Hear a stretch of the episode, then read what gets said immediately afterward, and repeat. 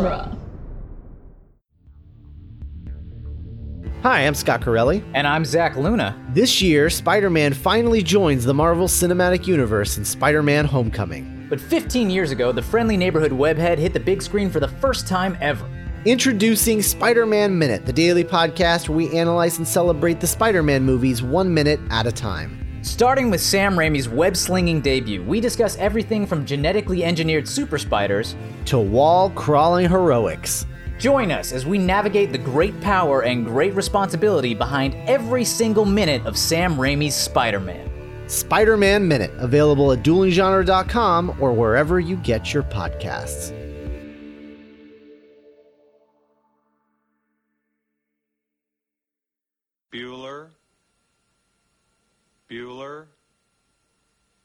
Bueller.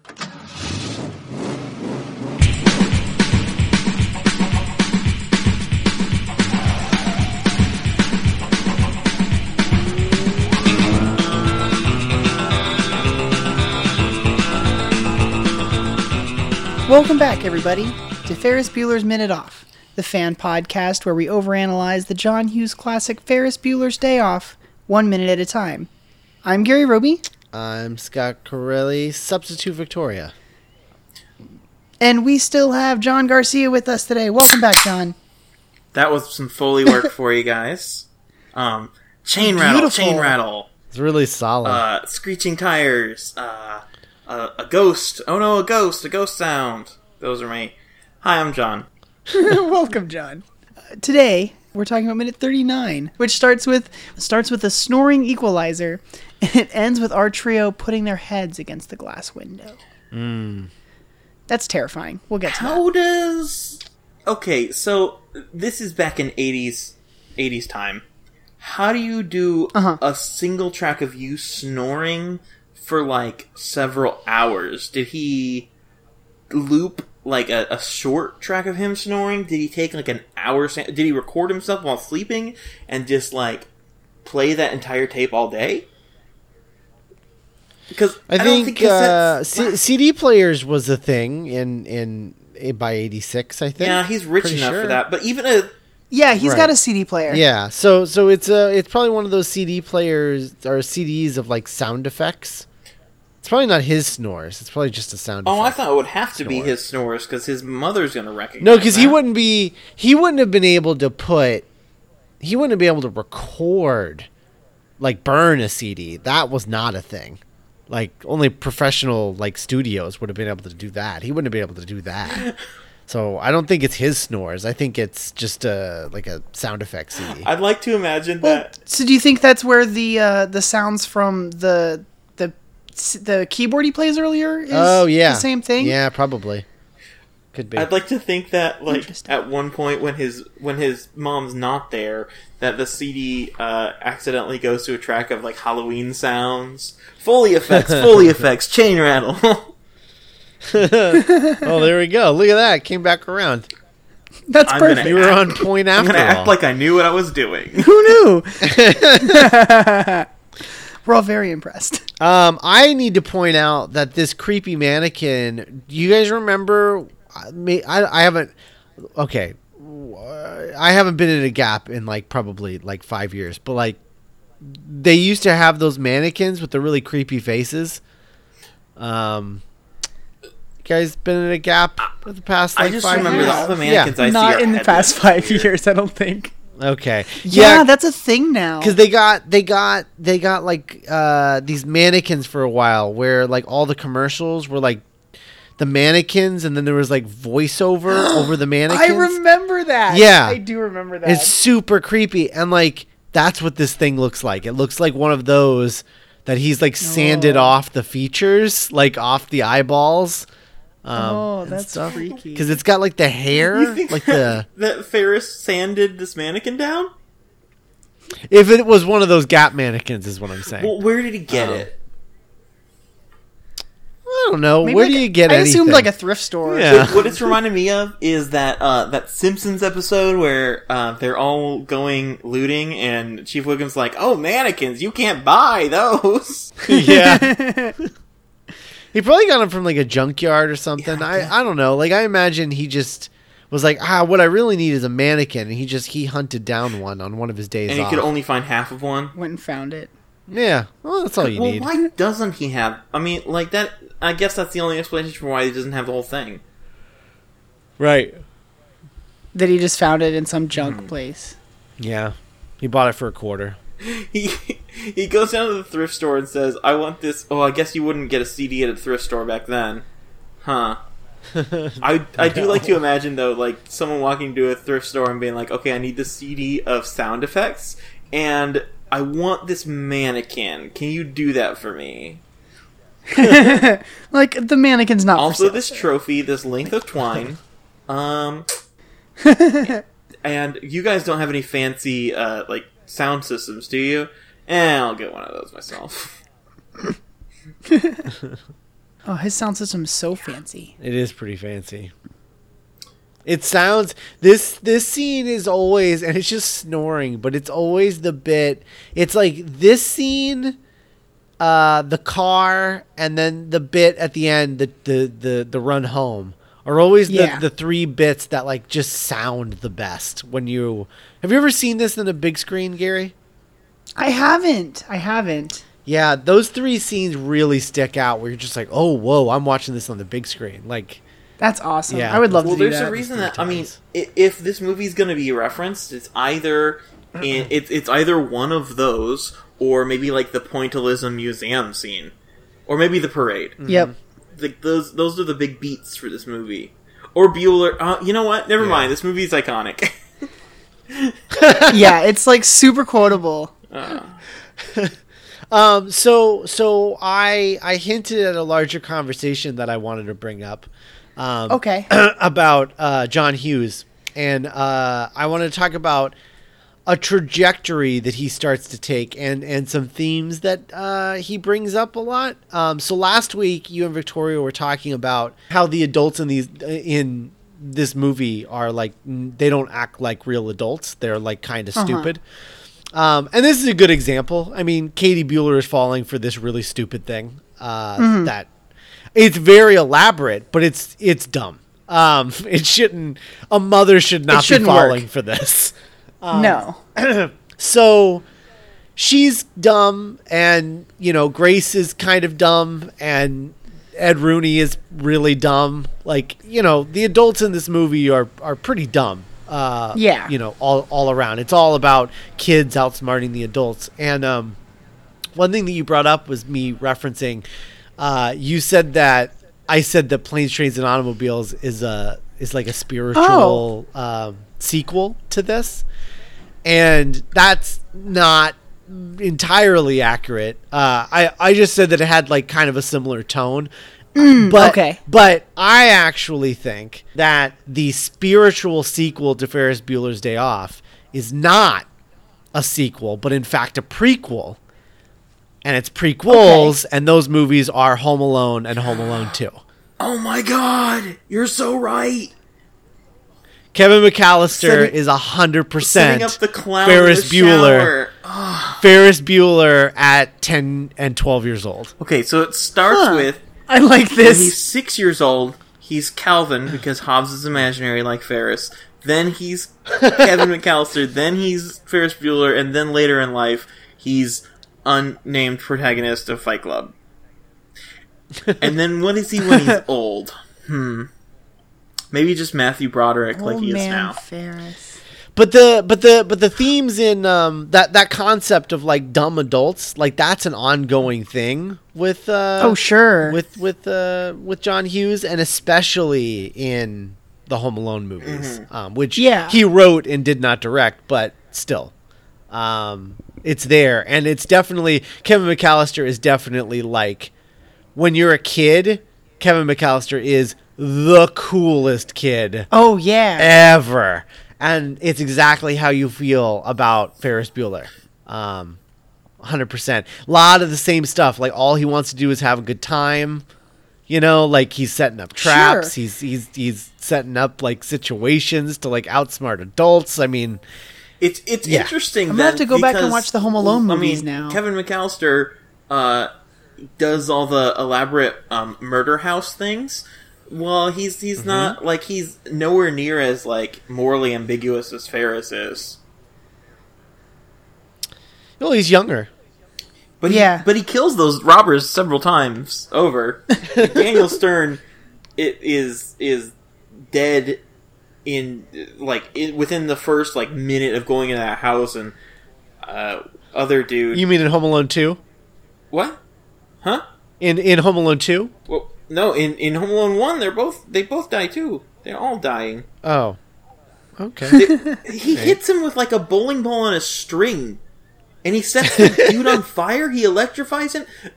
Home Alone is just It is pretty extreme. Alone. Is, no, the if it's a electrification. prequel to The, anything, le- the electrification is in is in the is in the second. Oh, okay. In the in the in the New York murder here's, house. here's Um, but my argument is that if Home Alone is a prequel to anything, it's like the Saw movies.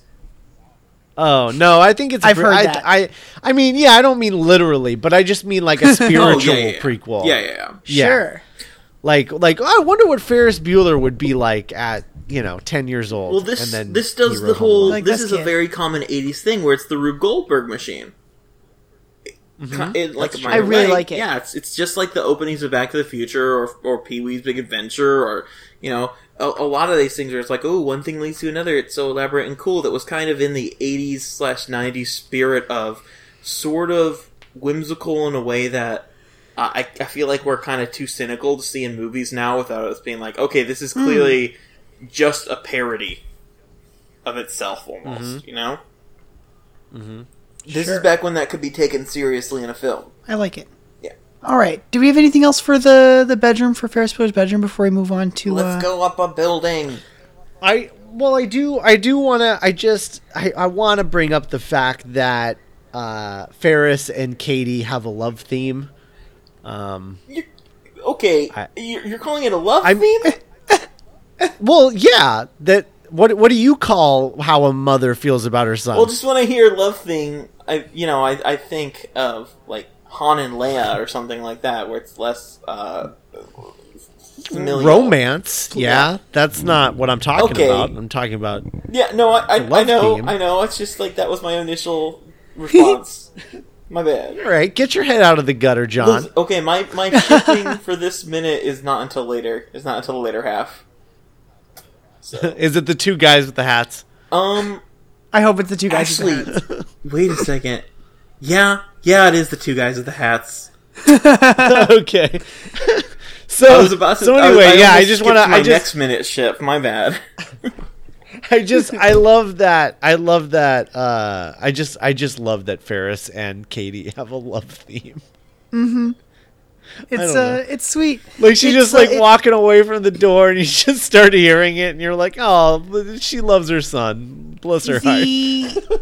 The on the soundtrack um that little love theme is still part of the like mom checks on ferris track Oh, that's a that, uh, weird- that has the Yeah, that's- spooky creepy it like transitions from the one into the other but it's all one piece of music I mean, I guess that makes sense. weird. Very That's where it's played in the film. Yeah. yeah Well, this is you. There's nothing. I mean, there's a really strong thing with you know parental love and uh, to some extent also you know maternal love is very. I mean, it's a powerful theme Mm-hmm. in uh, specifically in movies that are podcasted about by Gary and Victoria. It's true. They That is they true. they reprise that love theme though, like at the end, right after like when they when he gets home later. Don't they use it again? Like before he turns to the camera one last time. i think It feels like they do. In my, I fe- in my I think you're right. place. Well, I mean, movie um, scoring. i have not watched this movie to the end in a couple movie of scoring weeks you so- use a lot of like themes and and like almost like you know like sampling yourself and doing variations of that kind of thing. Well, yeah, So- that's well, that's why yeah. that's why I was pointing out. That's well, but my point was that it is a theme. It's not just like part of that Oh, other yeah, yeah, music. It's yeah Yeah. yeah yeah it's like it's a, di- its own distinct thing yeah, because they bring it back later. But it's also really interesting because I, a lot of movies, when I think of movie scores, I feel like music happening through like a lot of the movie through like like you kind of it, it's always there so you sort of tune out unless you're not re- unless you're like paying attention to the music. Whereas a lot of the background of Ferris is quiet and then you'll get like a music cue or you'll hear like a song that he's put on the soundtrack Yeah, it really jumps out but, when uh, they're there are a lot of actually- really yeah. quiet moments. I actually think that that's part of the reason why uh, Victoria has like so much trouble with the the lack of realism in the movie is because Mm. the movie is telling you that this is reality. But Yeah. nothing Yeah. in the movie is reality. Like it's it's everything is heightened, but there's no music to tell you like that the tone is heightened. they kind of cue you into that. Mhm. Right. And so like it's sort of a it's like a mishmash of things and so yeah, like I can understand like Victoria being frustrated because she's like, but there's no sound, and so this is the real world, but nothing's like the nothing works Yeah, like, this the real isn't world. how it would really Yeah. happen. Uh-huh. It's almost Right, like it's yeah. the real world as seen by a mentally unstable person imagining his. Sorry, oh, I keep going back to this. Well, guys, the hats. What are the hats about? Why are they? What is? What is the Okay. hat- what are the hats? What's the hats? Other than amazing, other than amazing. They, they are pretty okay. Okay, so so we're at Sears Tower. You know, I never knew like we have this before we cut into the into the building itself. Um, I've never been to Chicago, and I don't really recognize landmarks from places that I have not traveled to before. So I didn't know that this was an establishing shot of Sears Tower when we cut into it. Like I was just like, oh, like they're in one of these tall buildings. It it's like right in the middle of the frame.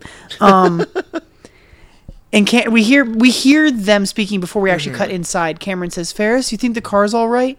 And Ferris is just like, "Sure, this is the world's tallest building." Like he I'd, doesn't. Care I'd like to think that right like not. the whole elevator ride up because that's got to be a long elevator ride, right? I mean, they are on the 103rd floor. jeez. So the whole time he's like, "But the car, the car, Ferris. What do you think about the car?" I thought I heard a screeching The, uh, behind us. The elevator ride to the top of Sears Tower is an absolute nightmare, and it is the line to get to the elevator. It's like a theme park attraction. Well, would it be It is in the middle of a of a absolute weekday, nightmare. like like this? Yeah, it is all the time because it's it's Chicago, mm-hmm. so there's tourists all the Okay. time. Mm. Yeah, when I went, it was during the week, and it was. I think we waited in line for an hour and a half. Oh no. Yeah. Okay, so we've we've been trying to ask like what time we think it is, and that really pushes things back a lot. Yeah, No, no, it doesn't. It doesn't because he's Ferris Bueller, so he would have figured. Oh, figured. he out probably a just way. waltzed up. Yeah. yeah, yeah. He would have right. figured I- out a way to get on the elevator. Just walk right in. So I'm trying. I'm trying to find out how uh, long it takes for the elevator to go up. It is one of the elevators in the Sears Tower are some of the fastest in the country, in in the continent. Wow. They can go up to. Uh, they can go about 18 miles per hour. And I'm trying to figure out how long that takes. Uh, it looks like a video uh, going up it is about three minutes, so it could be that, that long. Okay. Um, yeah, huh. I just know the tour lady just like talked the entire ride up. Just like Cameron, she Oh. was saying, Uh, "Are you sure the car's okay?"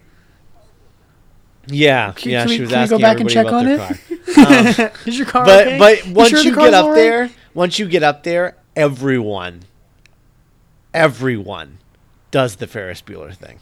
Yeah, like climbs up and puts their head against Yep. the glass. Every, That's terrifying. I don't think I could every do that. Single person does it. Every single person. in the in the commentary track, which I think I think the commentary took place like maybe a decade after the filming happened, um, because he refers back to it like as if it happened a long time ago. It's interesting, but John Hughes says I don't think we were allowed to do that, which I like. yeah. Yeah, it says you're not allowed to step on the thing, but everyone does it, and no Mm-hmm. Everyone one says does anyway. because Sure. like, yeah, Ferris Bueller. It's Ferris Bueller. Mm. Yeah, Uh, Ferris says that this is the world's tallest building, and uh, it's not anymore. It hasn't been for a while. Mm-hmm. Uh, Sears Tower is the 16th largest, uh, tallest building in the world. it's not even called. It's it's not even called Sears Tower anymore. I don't think. It's Willis Tower. right. Did they sell it to a different company or something? I mean, because Sears isn't. I don't Sears know. is barely around anymore. It's one of those. oh, that's still a thing. my favorite my favorite Willis. thing in it that was ever in chicago which which uh it's not there anymore and i got Hmm. really sad last time i went to chicago but on your way in from chicago at least from from the south uh which is where i would be driving from because it's Uh-huh. you know north of me um when uh, you're on the outskirts and you can see Chicago like in the distance, the city in the distance, and you're driving in, and I, I, my favorite stupid dad joke is like on the way there, there's a building that's like, it's kind of narrow, and it's about maybe maybe six stories tall. Like not that tall right? But it's Okay. right next to the interstate. And it's not it's not a big building. Like it's just like a looks like a like a warehouse that's just like six stories tall. Uh-huh. And the sears logo is on it. And so every time i go by i'm just like sears Hey, it's tower not that impressive. Oh, I love that. Oh. I seen taller. the The building itself is 1,450 feet, but but Ferris says in the next minute he he puts it at 1,353 I think he feet, says it in which this minute is too. He says it twice. I, know. Does he say it in this minute? He might. I yeah, I think he mentions it. Um, every and everything was peaceful for 1,353 feet. I think that's yeah, that's tomorrow. but I, I think Uh, he, he says it twice and at that's least. the- I height of where they are located. They're on the sky deck, which is the 103rd floor, and that's what that's where the height of that floor in particular is. right Uh, the tallest building in America is actually the the new World Trade Center building. It is 1,776 feet, and it is intentionally 1776 Oh, for for the World Trade Center building. that is Wow. so entirely like. I mean, I, I, I- I get it, I get it, but that's that's the most american thing i've ever heard. it's so the kind extra. of cheesy I- thing that, um, like calling calling to your other uh, podcast right now, Scott. Like it's the kind of thing that is like the you mess with New York, you mess with all of us. Remember, Yeah, right. everyone has a flag on the doorstep. The terrorists, ah, like yes, we get it. We're American. We like being American. We like the country, all right. We don't need to like. the building is 17 Yeah, it's a it's a George tall. Bush at hundred percent approval rating kind of kind of uh, thing. I mean, I mean, look, it's literally like you know, it's a No. reference to like I a I understand. tragedy and That's that's Yeah. the thing is that like it is. There's a certain um like if it was just some random building, I'd be on yeah. board. there's a but- certain charm to like something being a little bit silly, which I think is what that invokes. I- It's this kind of thing Okay, where it's yeah, like, that's fair. oh, I see what. You, yeah, I get it. I get it. It's like a. It's like how they make you know all the bills, uh, like the congressional bills, into weird acronyms. Mm-hmm. It, it, it's it's a it's a silly it's a silliness, but you you can't hate it. You know, it there's, there's something charming about it. So the dudes in hats. Should we talk about Yes. What that? are those hats? Yes.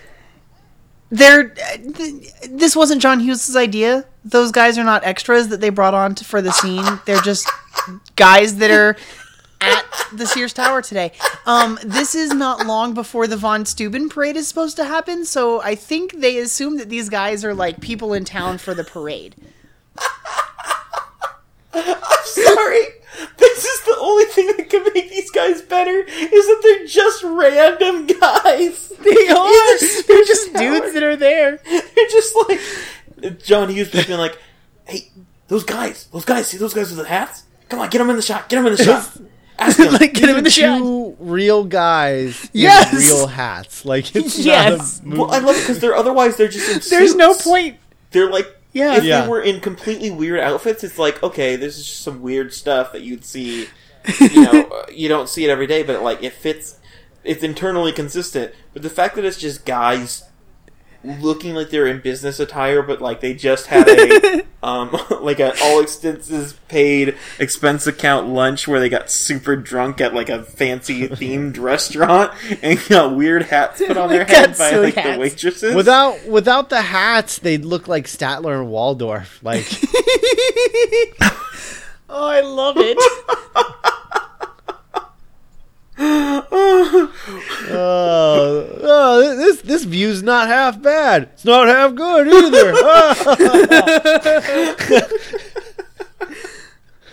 I love Statler and Waldorf are my favorite Muppets, Scott. oh, they're the best. Man, This this this is great. Uh, you know, honestly, let me before I started like taking notes for the for minutes by minutes, like I I had never noticed these guys' hats before because they're they're they're kind of well because I'm not really paying attention to them. They're not they're not the major thing on the screen. No, Like, but they are wearing very eye-catching hats. it they're only on the screen for five Like, seconds They're on the or screen something. the Ten whole seconds. like the whole rest They're of this minute. like 25 seconds. Yeah. Yeah, it, it's like I don't know, You somehow know I that, just never- that whoever set up the shot, like I don't know if it was like you know, it was probably John Hughes, but that like they weren't gonna do this shot, but then they got the guys in half, and they're like, well, we have to have them in the shot, but we can't have it be too obvious that they're like in the shot, so we're gonna do like a far away thing. It, the, the framing of I- this is I- specifically set up. It's really because of those interesting. Oh yeah. I I don't know. Somehow I just never thought about it. I don't know why. I the never guy on the right, like this the guy weird. on the right, the guy on the left should be extremely jealous of the guy on the right's hat because the guy on the right's hat has a feather in it that is as long as his entire body. Well, yeah, he's got to Yes. attract a mate, Scott. Come on, I think he found it. I think he found his mate. shipping. Oh. yes, yes, I'll ship these guys. Statler and Waldorf. Aw. Oh, it's magnificent. It's magnificent. Yeah. Um. So so I I I one thing that I really like about uh you know we were talking about like how um I, I had suggested how they're like ego super ego and Yeah. id. And what I what I like about this scene in particular is that Ferris says everybody hop on the thing. And he d- he does it, and as soon as he says "everybody hop on the thing," Sloane just does yeah, it. she's she's Does like it? in the middle of it, and he's like, "Come on, everybody!" And it's like, "Okay, we know you're talking about Cameron, so like you don't have to Right, say yeah. Cameron- and then he specifically Cameron has to call takes out. yeah, forever, yeah, to, to finally get up there. But like, I like that because it's like it's like okay, Ferris is the idea man. Sloane trusts Ha- Ferris completely, and hmm. she knows that anything he says, "Let's do this," it's going to be a good time. It doesn't matter what it is. And so if he's like, let's do this thing, she's like, all right, let's do it. Like she's like the best improv partner Ferris could ever have. yes, mm-hmm. handing him. Mm-hmm. Yes, Yeah, she's just yes anding him. And then Cameron is like the worst improv partner you could possibly have. Um, because all he does is second guess and question everything. Has do Uh, you think Ferris has done this before? Does he has he gone to the Sears Tower like alone and done this, or like with his parents and been like, "I'm gonna do the thing"? Maybe I can imagine him going with his parents, like his parents and his sister when they're kids. And he just runs off and Jeanie does being the one to not climb up with him. Ugh. yeah. I'd be so I'd have I'd be so worried being his parents, especially since he's obviously their favorite child. Or or maybe he went when he was younger and his dad like picked him up and leaned him over the thing, you know? Aww. Ah. Yeah. And so he's like That's remembering cuter. that and he's like, "Oh yeah, this was fun. Let's do this." That's adorable. I like that. Yeah. I just I really I really like uh I don't know. I just really like the three of them. Like I I too. like I like how, you know, like like Sloane is like, you know, the the she she just, you know, she's yes anding and then he's like the opposite and Ferris is the leader. Like it's just it's a really nice dynamic between these three. Well, I mean, Mm-hmm. Ferris is the Ferris is, is the is the action. He's the the the the body of of this group. Well, uh, like Sloane is like the the mind. Like she's the one who like thinks about it and then does it. She's like, oh yeah, that does sound like a good idea. Where like Cameron's the heart, where he's just all about like. I'm. occu- He's always preoccupied within himself. He's always uh, Hmm. introspective and always like everything he does. It, Wouldn't that be the mind? Yeah, I feel like I would switch uh, Sloane and, and Cameron in yeah, that case. okay. Like I'm- him yeah, being the I'm- mind and I her mean, being I'm the pulling heart. this out my ass, so yeah. like Cameron, I is- think I think yeah. Fer- but I Ferris think is the on the right soul. Ferris is the soul. Sloane is the heart, and Cameron's the brain. Yeah, well, Cameron, because Sloane's like whole thing in this movie is basically follow what Ferris says and kind of like almost a little bit keep an eye to make sure Cameron's okay as well, but like kind of keeping it together. Ferris is the leader, and Cameron like honestly would do whatever, but he he's not into it. Like, I mean, this hmm. is a little bit next minute, but whenever he's doing anything, it's not about what he's doing. It's about how it relates to his like terrible messed up home life mm-hmm. and his own mental problems that he has. He's a very Cameron is a very profoundly unhappy individual, and Ferris is trying to help in the way that he would help himself in this situation, which mm-hmm. does not work. Like it very briefly works, like later with the museum and things, where where uh, Cameron like really starts to think about himself, and then falls down in his face after you know with the whole car thing where at the end of this movie you're like i'm not sure if cameron actually is better off because now he has to face actions that are way above his pay grade. Like he he had some character development and then you don't know what happens to that character development. Yeah. like cameron needs a therapist and instead uh he's got like a like a motivational speaker Yeah, that was always my that that's always what I thought happened to Ferris in the future is that he became a motivational speaker I- and that Cameron ran the business.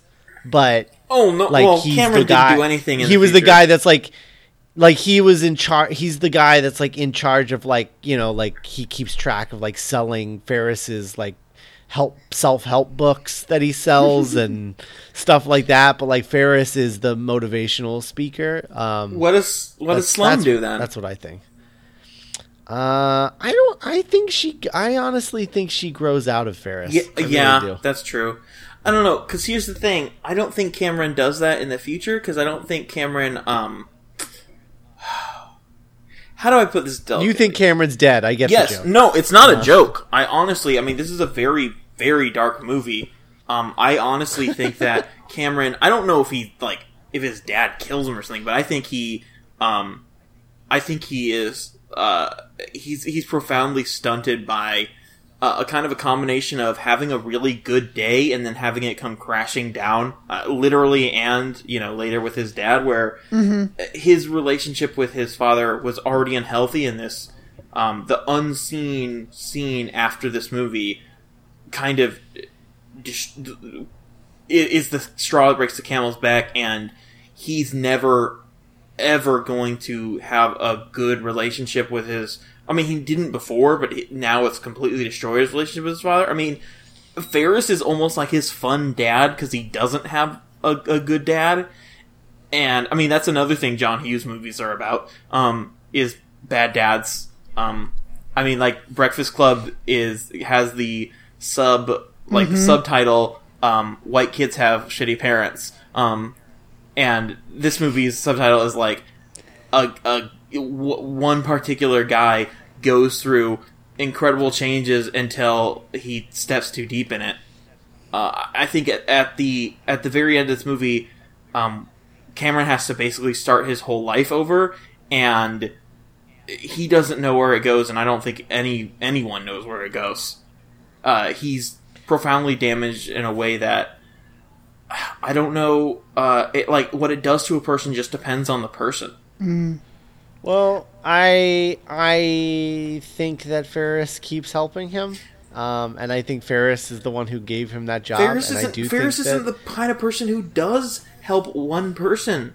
He he doesn't. Yes, he, is. Yes, yes, he is. He literally. That's literally his whole thing. He's trying, but I don't movie. think he can. I don't think that Ferris is the right person to help out. Cam- if anyone is to help out Cameron, it's Sloane because Sloane is the person who thinks like uh, way later in the movie, she's the one who says, "Is Cameron going to be okay?" And Ferris is the one who's like, "Yeah, I'll be fine."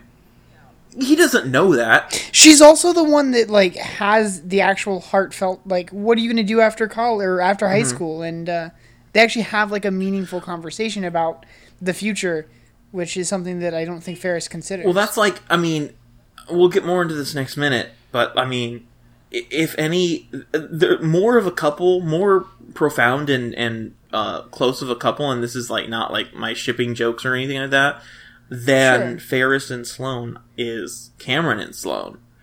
I mean, uh, Cameron, you know, he he doesn't seem to have ever had like a meaningful loving relationship before, but uh, Sloane is the exact kind of person that he could have one with, and like you said, Scott, um, Sloane and uh, I almost said Peter Parker. Why did I almost say that's Peter Parker? Ferris Bueller are never are they're never going to work out in the long term.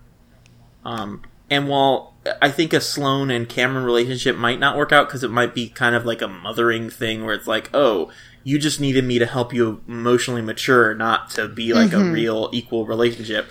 Which, let's be real, none of the relationships in this movie are equal relationships. Uh, it's uh, well, like Cameron and and Sloane are the they're the real. I think if anyone, if any two people in this movie were actually to have like a a real romantic connection, other than like established parents and stuff, and obviously Ed, Ernie, and Madge, but you know whatever. Um, it would be those two. I don't I don't agree with that because I don't think I don't think Sloane has an absolutely any romantic feelings for Cameron. Um, I would disagree with you Right. there, but okay.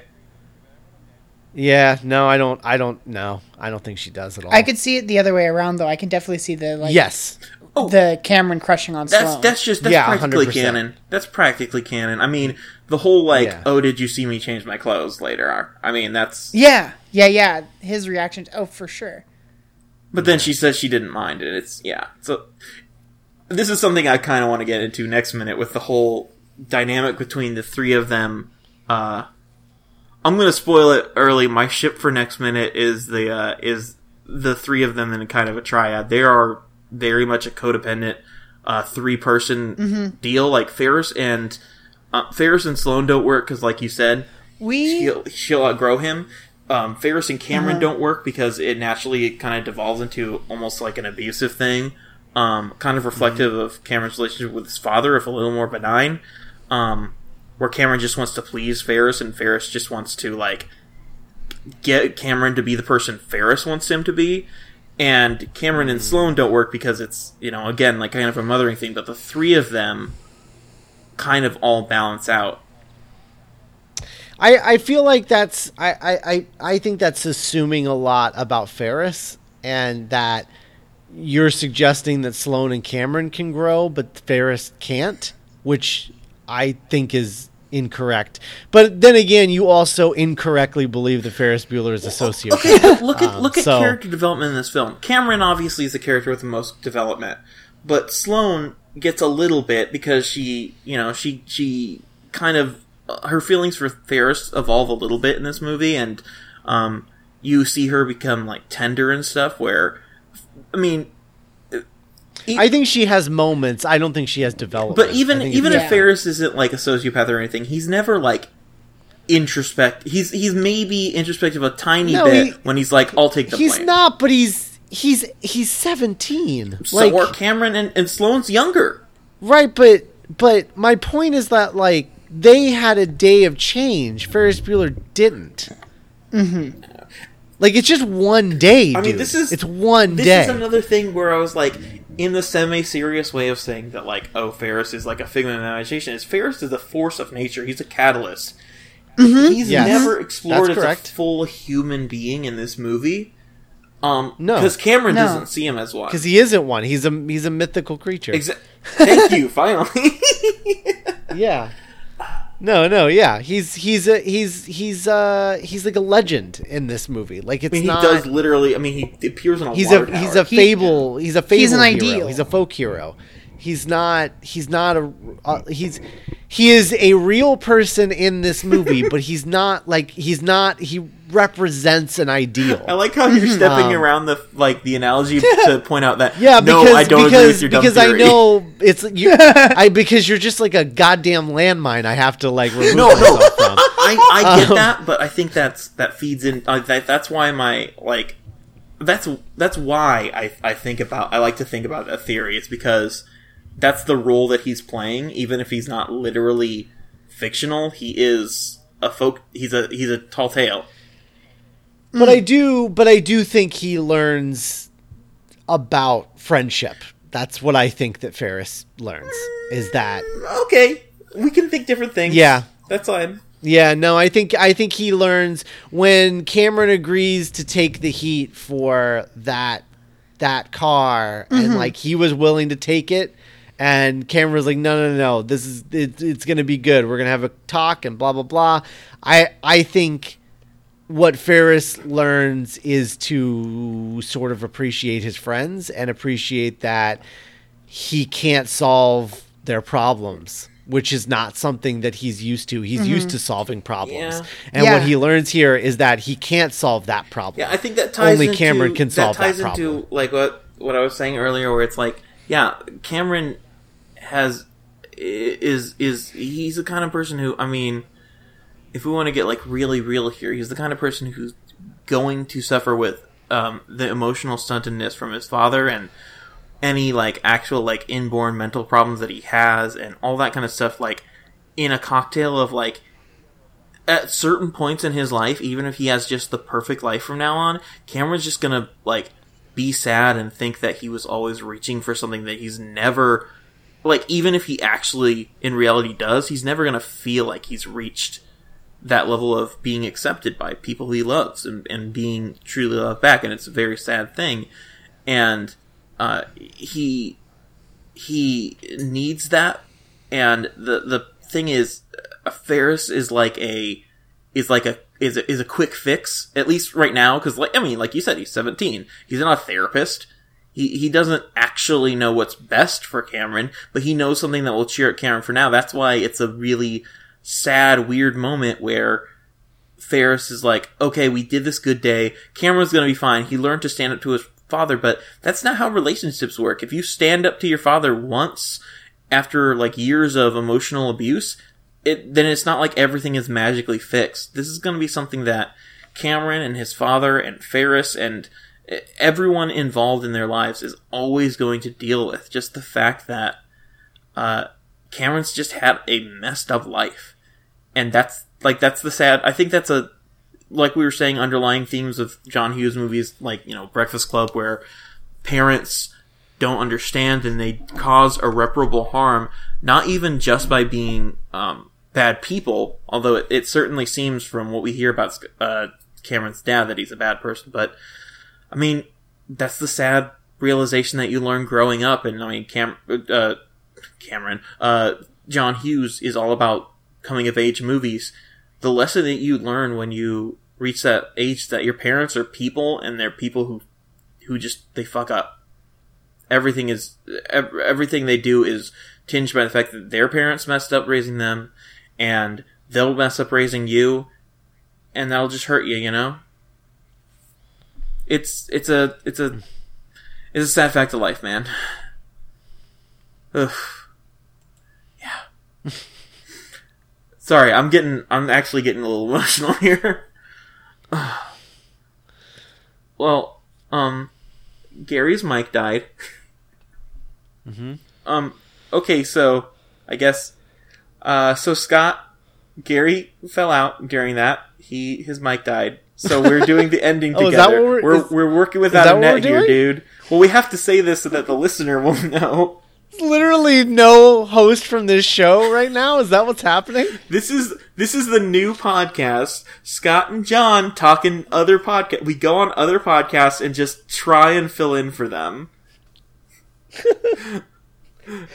we we we beat this podcast. We We've won. We, we Gary invaded and we boss. won. We actually won. Uh, this is this is our podcast now. Well, I mean, I, I guess that works. I mean, Scott, you're kind of you're Right. the dueling genre guy, and I guess I'm like your I'm your henchman now, who always gives up gives out theories that you really hate, and like you do a comical like bonking on the head, and we this whole comic routine. Oh well. I guess I, All right. I guess we're um listeners. Uh, Well. okay, wait, no, Scott, we can totally do this. You be Gary, I'll go back to being Victoria, and we'll we'll totally we'll just outro this. we'll outro this bitch. You ready for this? You ready? Scott, say say some say some Gary things. Um. Well, I uh I think that's all there is for this minute. I think that's all my notes. Oh yes, Governor, that's right. We'll finish up this minute right quick. We'll jump with a spot of tea in it. All right, I think we're good. I think we're good. Okay, I'm gonna stop my recording. We'll see you guys tomorrow. Mischief, no. Danke schoen.